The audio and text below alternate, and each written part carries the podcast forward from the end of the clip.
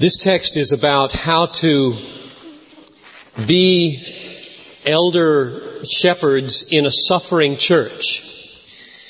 And the reason I say that is because I'm thinking back three weeks to the text just before this one. We had missions week in between. So go back with me uh, into the previous paragraph three weeks ago and remember verse 12. Beloved, do not be surprised at the fiery ordeal among you, which comes upon you to test you as though some strange thing were happening to you, but to the degree that you share the sufferings of Christ, keep on rejoicing. So here's a church that is moving into an ordeal.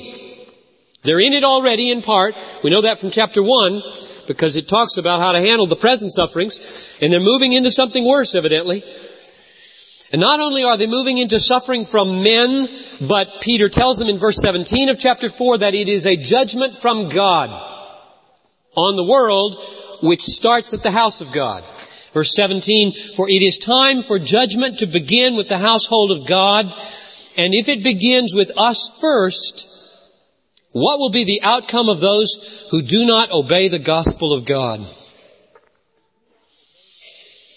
Now on the basis of that, here comes the ordeal. Here comes the fiery ordeal. And it is God purifying His body before He punishes the world. Therefore, verse 1, chapter 5, therefore I speak, I exhort the elders among you. This is Elder 101 for the suffering church.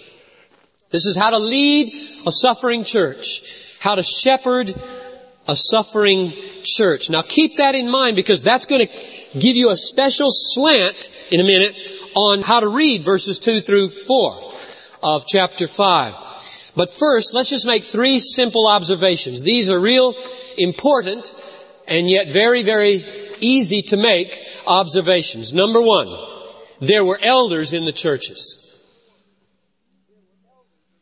There were elders in the churches. Now, that's significant to whom was this letter written?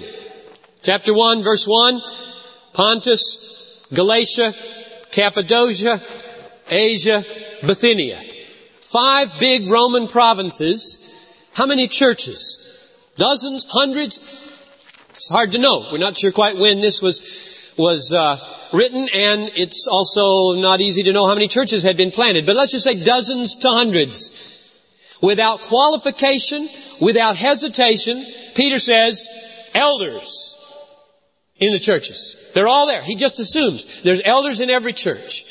That's the way the early church was led, shepherded by elders. He doesn't say uh, some churches have elders and don't, others don't believe in them. He just said they're there. That's true in James which is also written to all the people of the dispersion. He assumes elders in every church. It's true of Paul. He appointed elders in every church. Acts 14. To our knowledge, there was no church without multiple elders in the New Testament. That's observation number one. Number two, the elders were shepherds.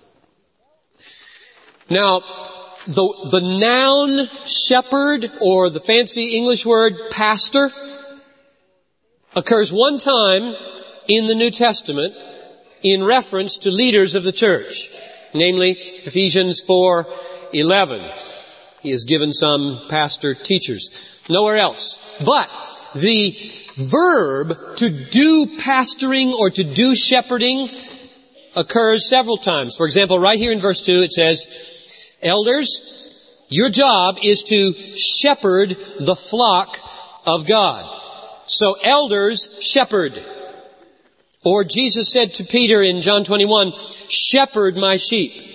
Or uh, he said, uh, Paul said to the elders in Ephesus, or the Ephesian elders in Miletus in Acts 20, 28, shepherd the church of God which he purchased with his own blood. So observation number two is very simple. Elders shepherd. The elders are the shepherds. So let's call them from now on elder shepherds or shepherding elders. Elder slash shepherds. Here's observation number three. The elder shepherds are charged with oversight. See that there in verse 2? Shepherd the flock of God among you, exercising oversight. Now oversight is not the only thing that elders are responsible to do. But of all the things that they are responsible to do, that's the one thing Peter mentions when he's talking to a suffering church. Strange. I would have probably chosen something different. What is it? Why this one task that elders have? Why is that called attention to here, addressing a suffering church? The, the, uh, the word oversight has two parts, right? Oversight. Same thing in Greek. Episkopeo. Scope over. Look out over. It's the same thing. What does it mean? It means that elders are to look out over the flock.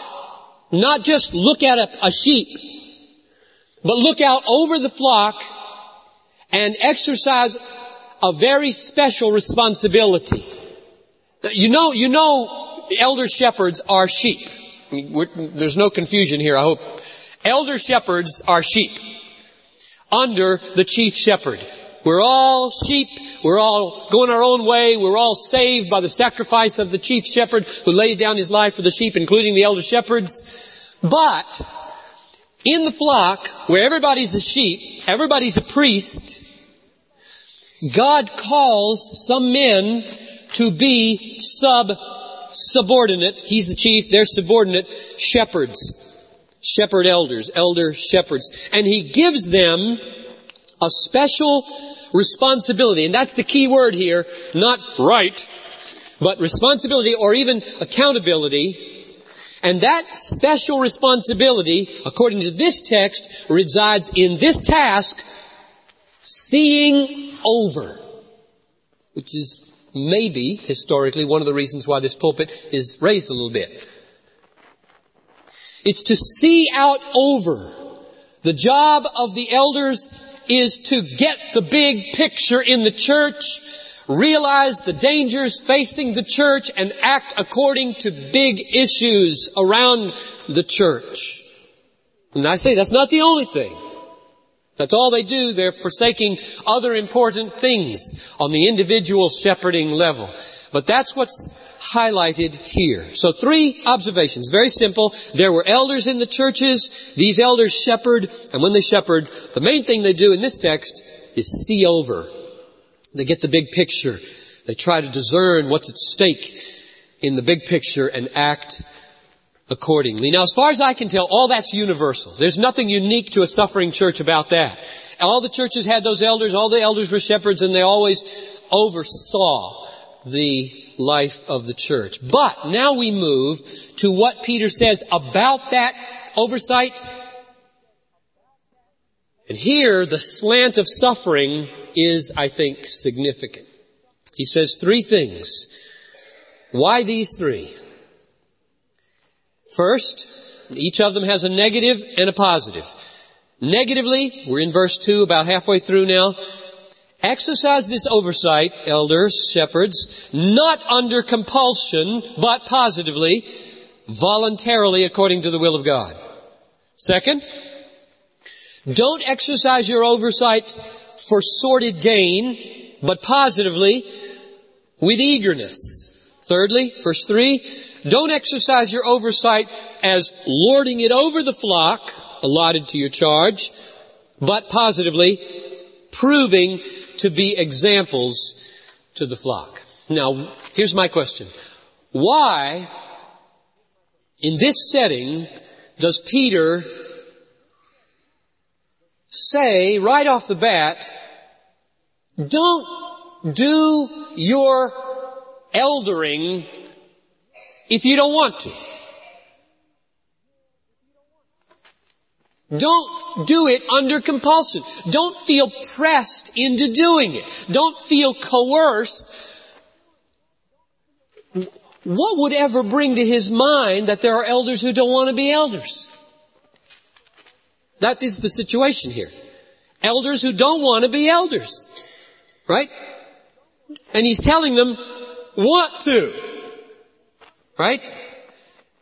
These are people evidently and there's some compulsion upon them to do the work of elder shepherding and, and they don't, they don't want to do it. They're acting under compulsion. And he says, stop that. Either get out or volunteer. I don't want non-volunteers in the council. Right? Now where would that come from? What, what would create a situation where elders don't want to be elders? And, and my answer is suffering. If you are a leader in a body of people that are entering into a fiery ordeal where they'll be persecuted, that's a good time to get out.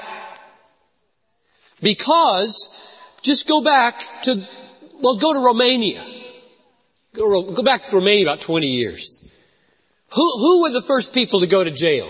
Richard Wurmbrand, his wife, Joseph Tson, it's the pastors. The pastors went first. Everybody knew the pastors. The other people kind of come and went. Who were these Christians anyway? Well, we know he's a Christian because he's a pastor. He's an elder shepherd. So we take him. Well, that's not exciting. Or go back to the first century and just read the book of Acts. Who's the first one to drop? Stephen. Big mouth Stephen. Beautiful big mouth Stephen. I call him big mouth Stephen because we were having devotions this week at the breakfast table. Or was it last week? It was last week. And we were, we were at Acts 7. We're reading through Acts and, uh, I read Stephen's speech to the boys. Two boys, got two boys now. And, uh, Barnabas is always responding to what I read. And he, when I got done with Stephen's speech, Barnabas said, Daddy, it, sounded like he was trying to get him upset. Because at the end he said, you stiff-necked people, you always resist the Holy Spirit. And, and I read it kind of like maybe it would sound, you know, you stiff-necked people, you always, and Barnabas, 11 year old Barnabas said, Eddie, no wonder he got in trouble. Said, yes, he got himself killed, in fact. And he not only got himself killed, he got other people killed, and a persecution came upon Jerusalem and scattered the Christians all over, and God did missions. With Stephen's big mouth that got himself killed. It's a dangerous place to be to stand up and assume the word in a body of people where hostility is mounting. Go forward five chapters. James is in jail. James, James the apostle, and Peter, they're both in jail. James gets his head cut off. He's dead. He's gone. One of the top three. He's over. He's history. John, I don't know where he is. He's not in the picture there in Acts. Peter's in jail. He's, his head's coming off tomorrow. Except that an angel rescues him. So the point is, being elder shepherds of a people moving into a fiery ordeal is a dangerous thing to be. It would, if I were writing to a group like that, I would say, now look guys, I know there's starting to arise in your heart a desire not to be an elder. Suddenly it is, there is no glory in being an elder because there's this fiery ordeal. And I want you to want to be an elder. I want you to be the kind of men who do it voluntarily and not under compulsion. That's what I hear behind this first exhortation to the elders. Now, I was reading in my devotions this week, as many of you were, in John 10, and uh, I saw a connection between John and Peter, and the connection was this. It seems like, and I, this is my first reading, I, I, it seemed like when the fiery ordeal starts to come, what happens is that there's a division between the hirelings and the shepherds. I'll read it to you. In John 10, 12, it says, He who is a hireling, this is Jesus talking, he who is a hireling, that's an old fashioned word for hired hand, not, not a real owner or lover of the sheep, but a hired hand. He who is a hireling and not a shepherd, who is not the owner of the sheep, beholds the wolf coming, and he leaves the sheep and flees and the wolf snatches them and scatters them. He flees because he's a hireling and is not concerned about the sheep.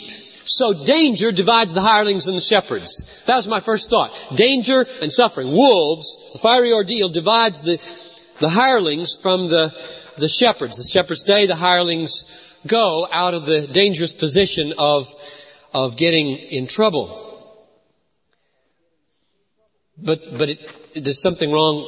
It didn't quite work. As I worked my way through the rest of this text, the thought that, um, there is a purifying effect of suffering upon the eldership and as it separates, doesn't quite cut it in this text.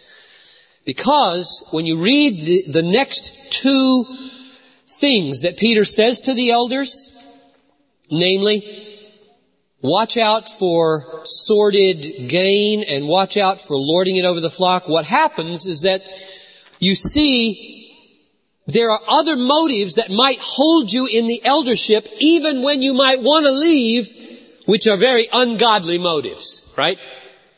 So even when there's suffering, you might stay because there's money. Or when there's suffering, you might stay because there's power. And here there's a nice comfort boost, and here there's a nice ego boost, and you'll take a few risks. And so Peter wants to address the situation. What about elders who stay in the eldership, even though they don't want to, because money attracts them and power attracts them. Let's just focus on each of these for a minute. It says in verse 2, near the end, do not exercise your oversight for sordid gain, but with eagerness. Not for sordid gain. What does that mean? It means don't do your job for money. Now we don't pay our lay elders except when they have extraordinary amounts of jobs to do. And so it would seem, well, there's no, no application here for them, just for you guys who get paid. And that's pretty true, except the human heart is a really deceptive idol factory. And there are ways probably that even a non-paid elder could figure out a way to turn his status as an elder into some kind of material gain. There's probably a way to do that.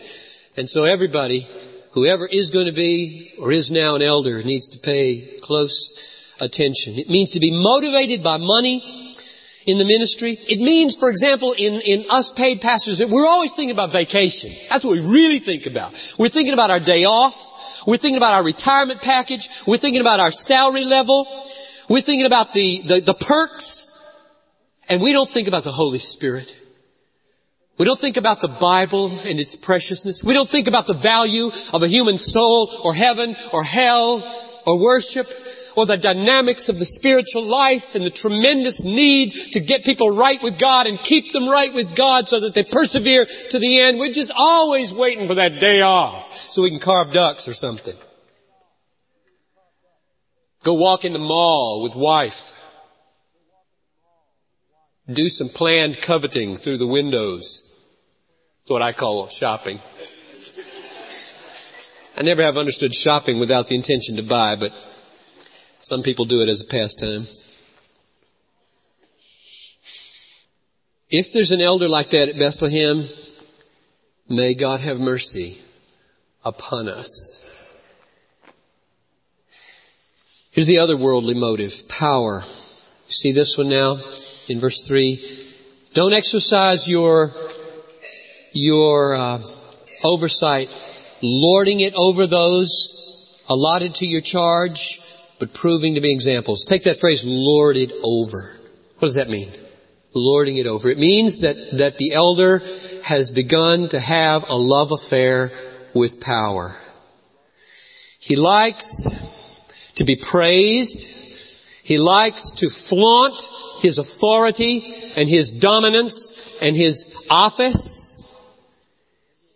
He likes the best places in the synagogue, as Jesus says, and takes the front row at the banquets. He likes to make long prayers for a pretense so the people will be wowed by his spirituality. He likes to trumpet his virtues in public and make sure that people know what he is doing.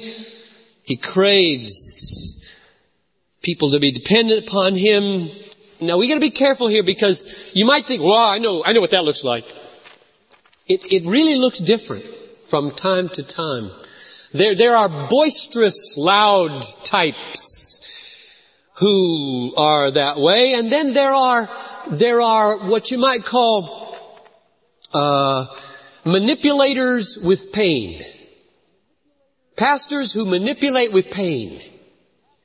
Oh, poor me. And oh, if you only knew what I was going through. And it, they manipulate their flock not by a big, loud, boisterous, forceful personality, but by a kind of woundedness, so that they get the the uh, strokes that they need. And the third kind is that there's the consummate politician. He knows whom to eat with, and whom to greet, and how to measure his words so that the power brokers in the congregation keep him in his nice, secure place of influence and authority.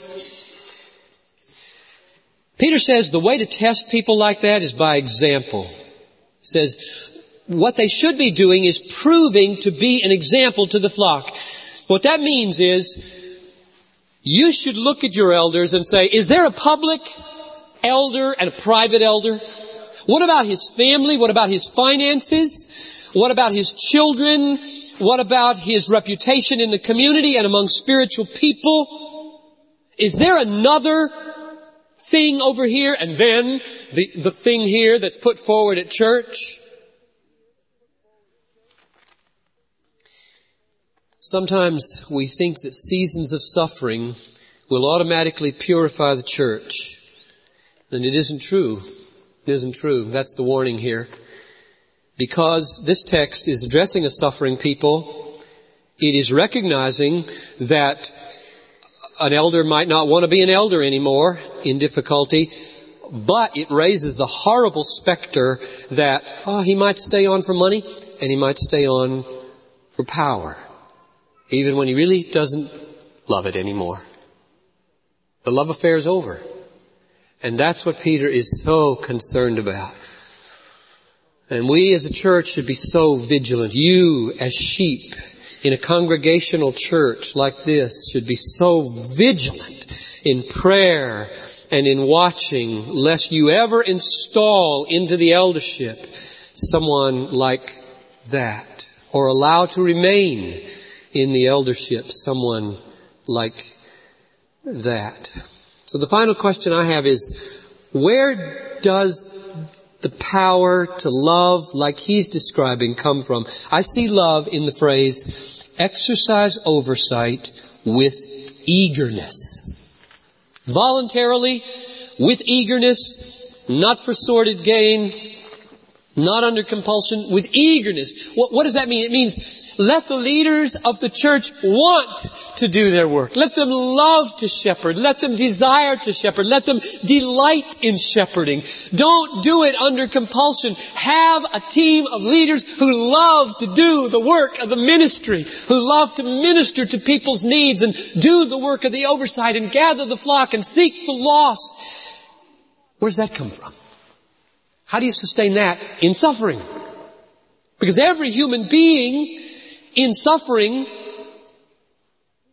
wants to start pitying himself, right? And blaming. And that won't be love. That's not eagerness. The calling here is remarkable.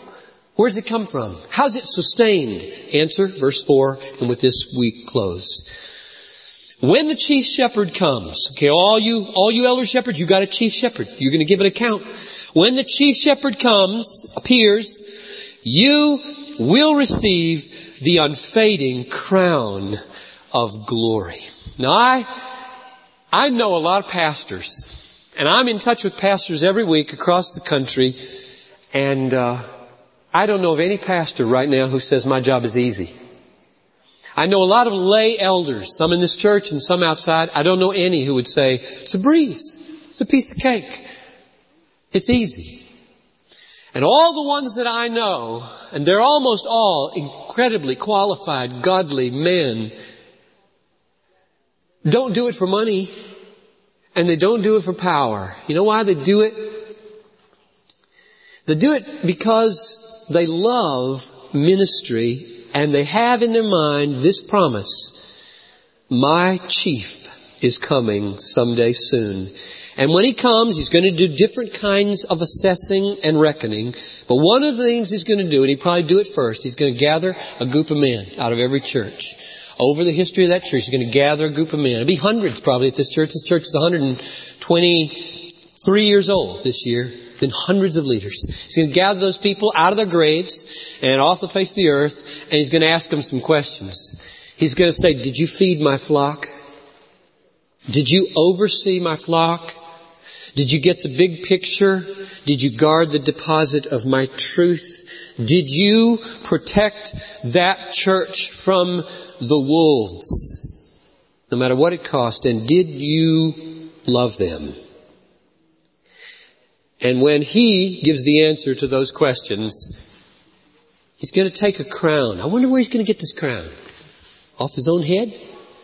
He's going to take a crown and he's going to give it to each one of glory. And it'll be worth it. Brothers, it'll be worth it. It'll be worth it. God is doing something real special in Bethlehem right now. Real special. Open your eyes. It's primarily located in the ministries of mercy system. Small groups, elders, deacons, and all of you who went to the Ministries of Mercies weekend and who are thinking about the Ministry of Mercy seminar coming up. And what he's doing is spreading out the brokering of grace and mercy in this church in a most remarkable way. He is teaching us some new things about pastoring, about how the pastor and the elders cannot do it alone, but rather it is meant to be done by all to all. And that means you're involved, and that means I just plead with you, open your ears, open your eyes, dream a dream, and listen, because God is calling. Let's pray. Well, Father in heaven, I bless you for the church of Jesus Christ that you bought with his blood. It is an incredible privilege to be a member in the body of the living Christ.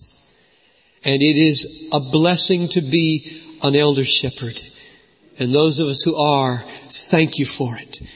And oh, may our hearts rise to this call, not to do things under compulsion, not to do things for sordid gain, not to do things as lording it over, but to do things in an exemplary way, in lowliness, in eagerness, in voluntariness, in love. Oh Lord, work that at every level of the ministries of mercy, I pray. In Jesus' name. And all the people said, Amen.